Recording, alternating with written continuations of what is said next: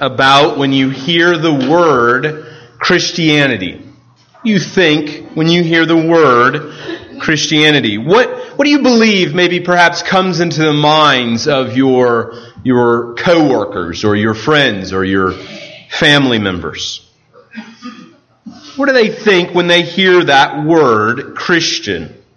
Among the most common perceptions held uh, by young non-Christians in America, they believe Christianity is judgmental, hypocritical, yes. old-fashioned, and too involved in politics.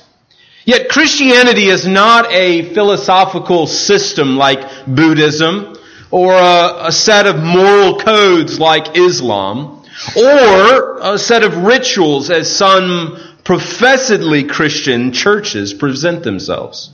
Christianity, as the name implies, is fundamentally about Christ.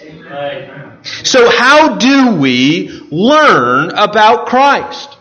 How do we learn about Jesus? Well, perhaps we could go to the library. Go there and we could look up, search the name Jesus. And, and I'm sure we would be overwhelmed with the uh, uh, sheer volume of text that we would find. Uh, perhaps we could travel together to a Christian bookstore. It's a Christian bookstore, and perhaps there we could uh, find some volumes on Jesus. But in both cases, at best, we would really just be reading someone else's interpretation on who Jesus is. That doesn't mean that those works are particularly useless, but they don't really get at the heart of who Jesus is.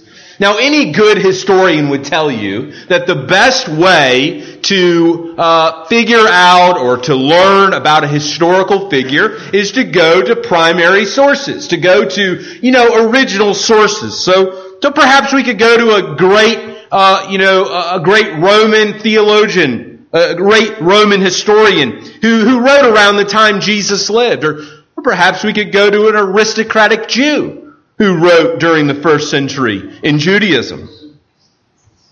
Or perhaps we could even go to some ancient text written by the early Christians, right? There we could listen there in the first and second century from those early Christians and what they believed about Jesus. But none of these men actually witnessed Jesus. None of these men actually had access to Jesus. A better approach to understanding who Jesus is would be to go and talk to those people who actually witnessed Jesus. The, the, if you will, the eyewitnesses to Jesus of Nazareth. And friends, to do that, we turn to four books that are in our Bibles four biographies, if you will, of the life and ministry of Jesus. And this morning, we're going to turn again to one of those particular biographies of Jesus, and that is the Gospel of Mark. The Gospel of Mark. The second book, the second Gospel in your Bibles. And there, we're going to go to that text and seek to figure out who Jesus is. So if you have your Bibles this morning, I invite you to turn to Mark chapter 1. Mark chapter 1. If you weren't able to be with us last week, we began a series uh, of studies in the Gospel of Mark, uh, beginning with chapter 1 and verse 1 through verse 8 last week. We saw something very clearly. Mark is writing about one person. Though the story is filled with many characters, there is one person who stands above the rest, and that is Jesus of Nazareth, the Son of God. And this morning we continue through this narrative in Mark chapter 1, beginning in verse 9. Mark tells us, in those days Jesus came from Nazareth of Galilee and was baptized by John in the Jordan. And when he came up out of the water, immediately he saw the heavens being torn open and the Spirit descending on him like a dove. And a voice came from heaven, You are my beloved Son. With you I am well pleased. The Spirit immediately drove him out into the wilderness, and he was in the wilderness forty days being tempted by Satan. And he was with the wild animals, and the angels were ministering to him. The point of these verses, and what I hope you will see is the point of this message, is that Jesus is the unique Son of God. Jesus is the Son of God. Verses 1 through 13 of Mark's Gospel are a, an introduction of what Mark will seek to prove through the narrative that he tells. Uh, through the eyewitness accounts of Peter, Mark records to us what Peter saw and witnessed about Jesus. And he tells it to us and the one thing that he wants us to see this morning is that Jesus is the unique Son of God. He continues to answer the question that we came to the text with. Who is Jesus? Who is Jesus? Now remember, Mark's answer is that Jesus is the Son of God. And this morning, I want to just give you three words to kind of hang your thoughts on when, when, what, three words that kind of help us to, to prove Jesus' identity as the Son of God. Jesus was anointed, Jesus was affirmed, and Jesus was approved. Jesus was anointed by the Spirit. He was affirmed by his Father and he was approved by temptation in the wilderness. Let's look first at anointed by the Spirit.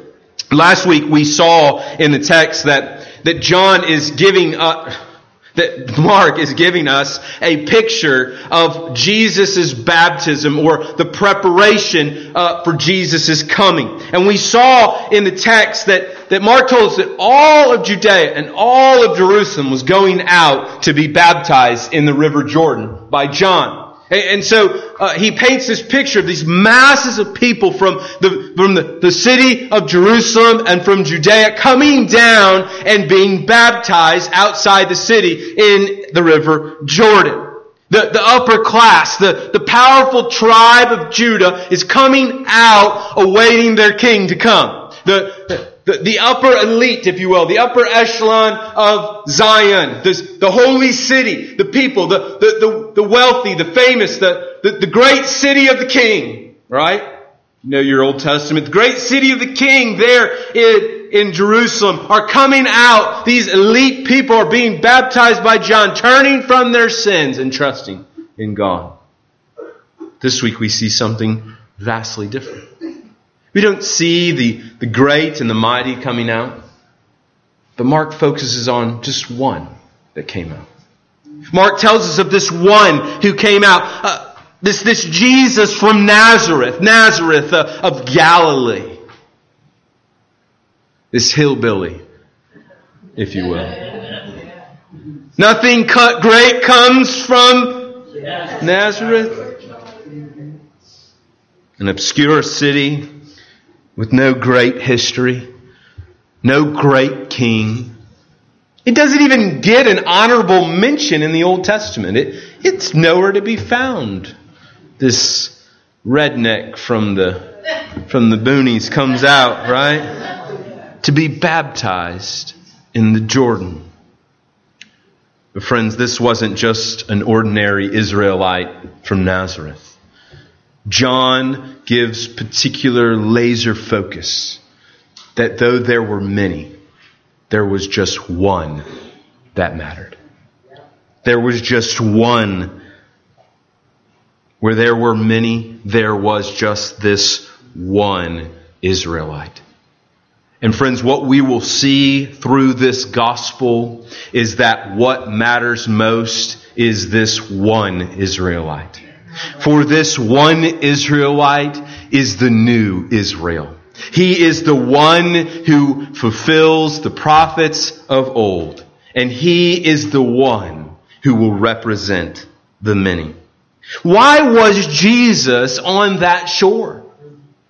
I mean, if you really begin to think what John is doing, and then consider what Jesus is doing in this narrative, you begin to question Jesus' actions. You begin to wonder, Jesus, do you not understand what John is doing? John is baptizing sinners. Right? John is baptizing those in rebellion and against God. Is Jesus a sinner? Was Jesus in need of, of John's repentance? What is Jesus doing there?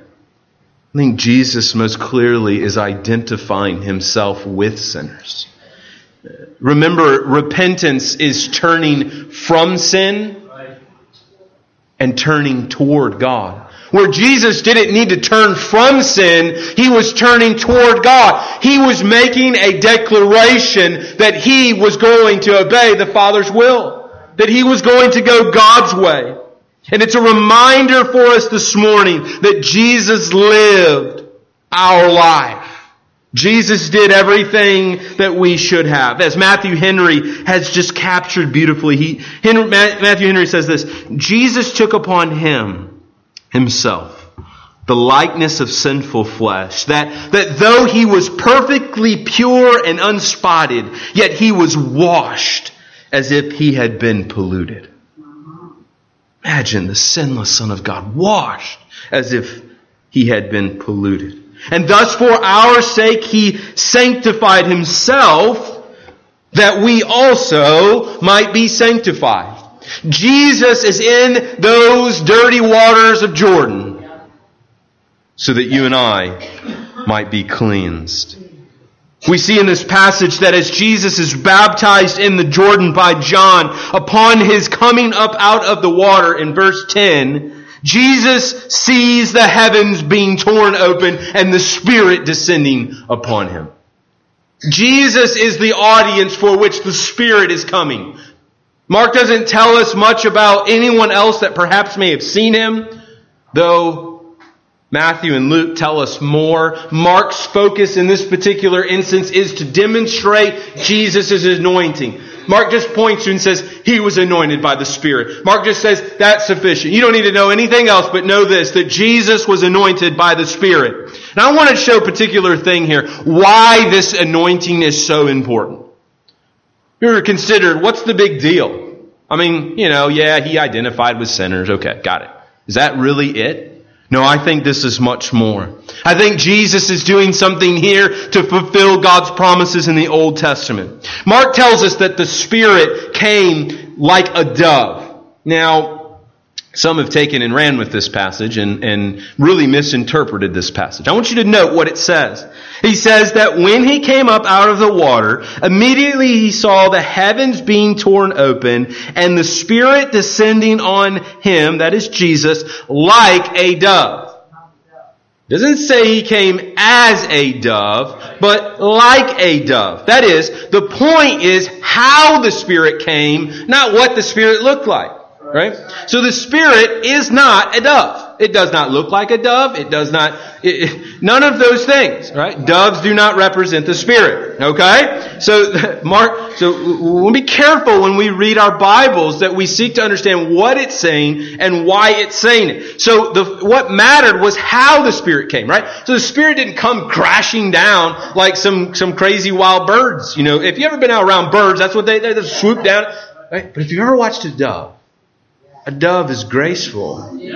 A dove hovers, if you will. Right? And so the picture is how the Spirit, the Spirit came and hovered over Jesus. It came gently and peacefully upon Jesus. And, and the picture is of the Spirit coming. Why? Why? Why did the Spirit come? Why did the Spirit come? Oh, friends, if, if we just knew our Bibles better, this would ring in our ears. Isaiah 42, 1, Behold my servant, whom I uphold, my chosen, in whom my soul delights. I have put my spirit upon him.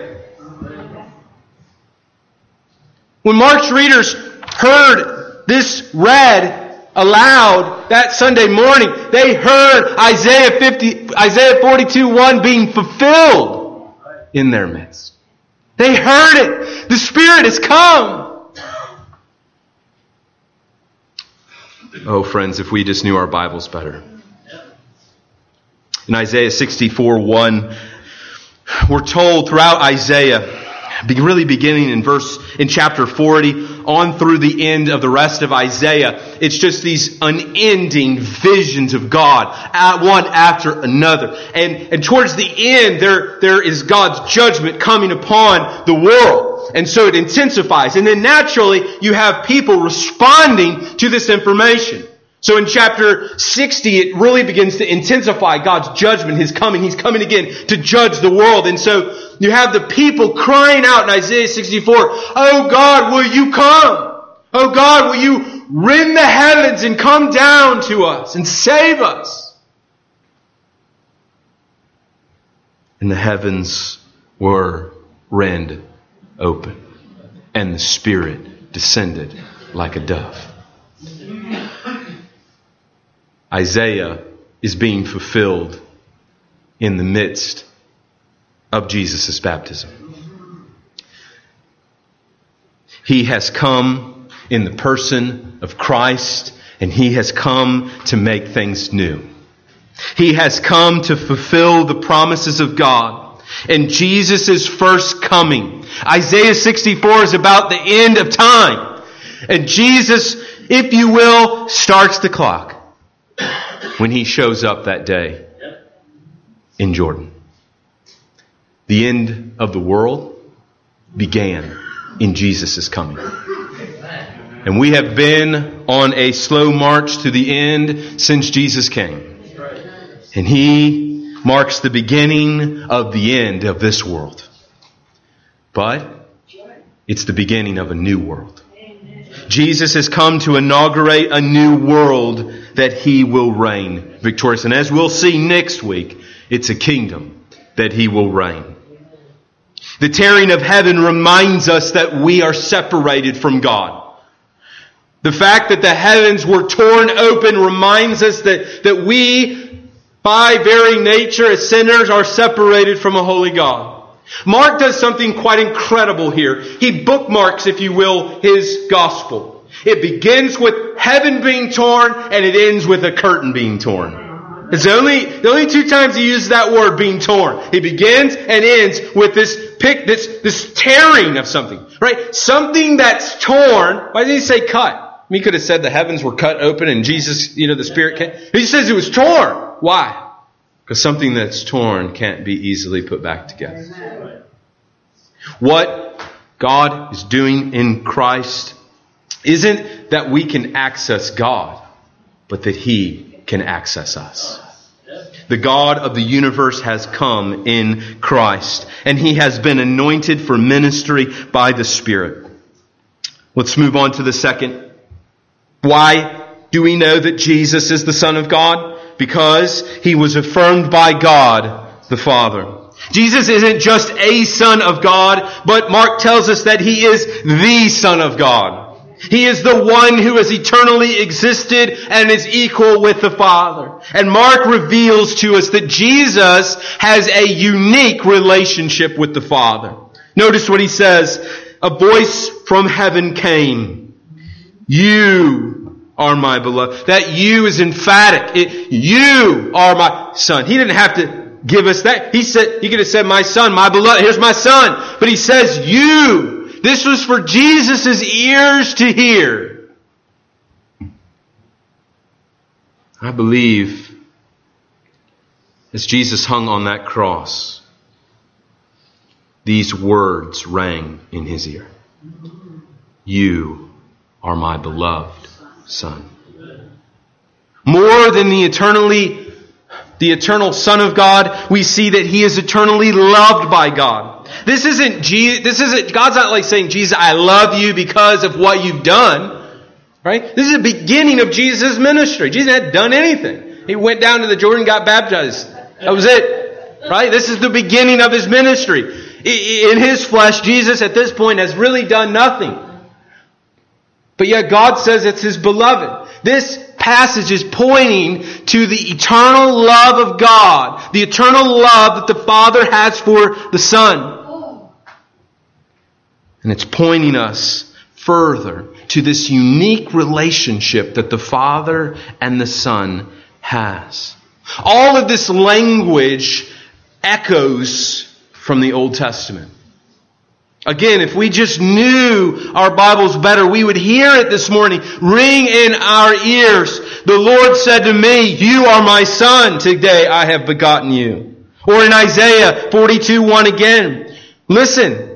Behold, my servant, my son, whom I uphold, my chosen, in whom my soul delights. I have put my spirit upon him and he will bring forth justice to the nations. Oh friend, what we see in Mark is the, the servant of God promised by Isaiah meeting the suffering servant of God in Isaiah 53 and Mark mends them together in one person, Jesus of Nazareth. And we see this glorious picture of a chosen servant of God coming from the throne room of God to deliver his people. And all of this reminds us that sin is costly. That sin is costly. The need for the eternally loved Son of God to come in flesh, to die for sinners, reminds us that sin is costly. That sin cost the Father His Son. Friends, sin isn't something we just wink at. Nah, God will forgive. Isn't something we just casually talk about. Sin is costly.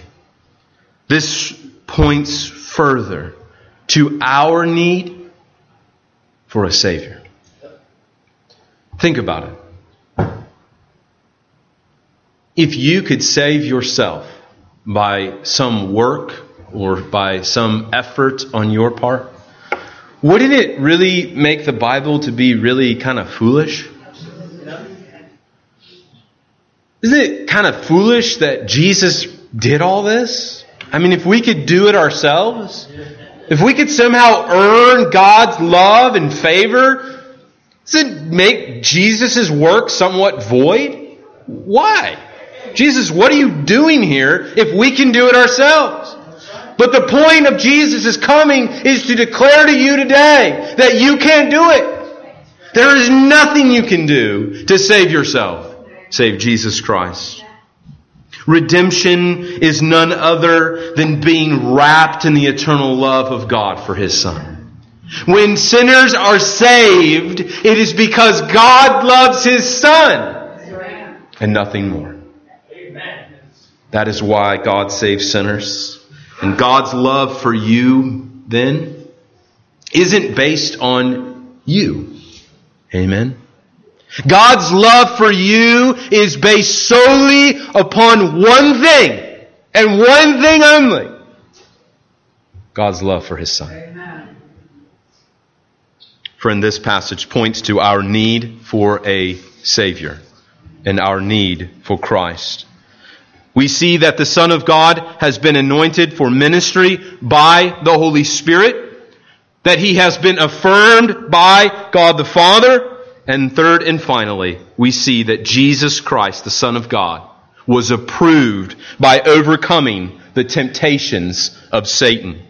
That he was approved by overcoming and resisting Satan's temptation. Notice with me in verses 12 through 13. The emphasis here on this passage is that the Spirit is driving Jesus into the wilderness. That the Spirit of God, right, He's being baptized. It's a wonderful, glorious day. His Father declares who He is. And then all of a sudden, the Spirit drives Him into the wilderness. Mark uses this to indicate that all of this, from beginning to end, is God's will. Did you hear it in Isaiah 53? It was the will of the Lord to crush him. It was the will of the Lord. Next time someone asks you who killed Jesus, you can politely tell them that his father did. His father did. All pointing us to the need for Christ. In a few words here, Mark paints a vivid picture. Compared to Mark and or Matthew and Luke, Mark only gives us a few words of Jesus' temptation, but his point could not be any clearer. The eternal Son of God was sent into the wilderness that he might deliver his people. Jesus was sent further into the battle, the battle for our very souls. The Son of God who had enjoyed, had, who had enjoyed eternally the warmth of his Father's love is abandoned in a garden outside of the garden. Just as Adam and Eve were propelled into the wilderness, just as the Israelites were propelled into the wilderness, just as Elijah went into the wilderness, so the new Israel goes into the wilderness. So the new Adam goes into the wilderness. Jesus faces the greatest darkness, this same darkness that we face in our lives, so that he can reign victorious over darkness. The point is clear by Mark.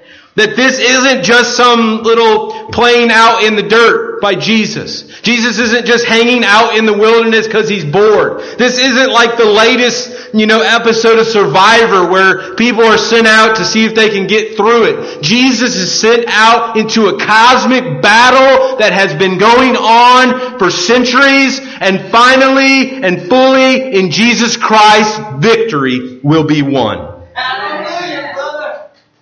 The new Israel has come. The new Adam has come to defeat the serpent. Finally and fully in Christ, the new Israel has gone again into the wilderness to face the 40 days, has gone to face the immense temptation and persecution. But where Adam failed, Jesus endured. Where Israel turned from God, Jesus trusted in God. And we see the results from it. He was in the midst of the wild animals and the angels were ministering to him. Mark doesn't tell us Jesus won. Oh, Mark wouldn't do that to us because Jesus didn't win that day. No, Jesus would win another day. The battle would continue. And we'll see this battle continue over the weeks ahead. But friends, I want to remind you this morning of one thing. Evil is real. Jesus doesn't go out and face a mythical figure created by a bunch of bored humans. He goes and faces the ancient serpent. He goes and faces not some red-skinned little horned creature with a pitchfork, but he goes and faces what the Bible says is an angel of light. And he goes out and faces in this cosmic battle. And this narrative reminds us of the seriousness of sin. Jesus wasn't facing just some ordinary temptations that day. No, Mark is clear. He didn't just face three temptations. He faced immense temptation for 40 days. And in fact, the way Mark says this is that Jesus' temptation by Satan didn't end. It went on. And though Jesus was delivered from that wilderness all through his ministry, he was continually, continually being tempted by Satan. We see that the eternal Son of God came down to defeat this ancient serpent, to finally defeat our ancient foe, the one whom God promised would come. In Genesis 3:15, the gospel is declared from the lips of God himself as that serpent is cursed eternally. God says, one day there will come a seed of the woman. One day there will come a child. One day there will come one of Eve's children. And when he comes, you will bruise his heel. But he will crush you. He will crush you. And friends, on the cross of Calvary, we see the God of the universe come to crush finally and fully this ancient serpent. He has come in the person of Christ to suffer the greatest temptations any man would ever face. And ultimately to die the greatest death anyone has ever faced. Because there on the cross, Jesus defeated our ancient foe. Jesus Christ, the Son of God, anointed by the Spirit, affirmed by God the Father, and approved by overcoming temptation. He is our King. He is our Lord, and we are to worship Him. In closing, just to help us understand better why this is so important, I want you to just turn in your Bible just a couple pages to Mark chapter 11. Turn just a couple pages to Mark chapter 11, and we're going to conclude with this. I'm going to expound it, I'm going to explain it, but I just want you to hear it. Mark chapter 11, beginning in verse 27. Why is this important? Why did we spend 45 minutes thinking about Jesus' baptism? Verse 27 And they came again to Jerusalem. And as Jesus was walking in the temple, the chief priests and the scribes and the elders came to him, and they said to him, By what authority are you doing these things? Or who gave you this authority to do them? Jesus said to them, I'll ask you one question. Answer me, and I will tell you by what authority I do these things. Was the baptism of John from heaven or from man? Answer me. And they discussed it with one another, saying, If we say from heaven, he will say, Why then did you not believe him? But shall we say from man? They were afraid of the people for they all held that John really was a prophet. So they answered Jesus, We do not know. And Jesus said to them, Well, neither will I tell you by what authority I do these things. Did you hear Jesus' question? It was at the baptism, wasn't it? Yes. Where Jesus' authority as the Son of God as the king was affirmed. It was there where the Spirit anointed him that authority was given. It was there at his baptism that the Father affirmed him with authority. And it was there following in the wilderness where he was approved as one who is worthy of all authority. So, was John's baptism real? Was it from heaven? You tell me. Was it legit? Let's pray. Gracious Father, we are sinners. As we consider your Son who came, we are reminded of our own sinfulness. Father, that it came to this. That it came to you sending your eternal Son for us as sinners. Is our rebellion that much that it cost you your Son? Oh, Father, may we consider today our need for Christ every day.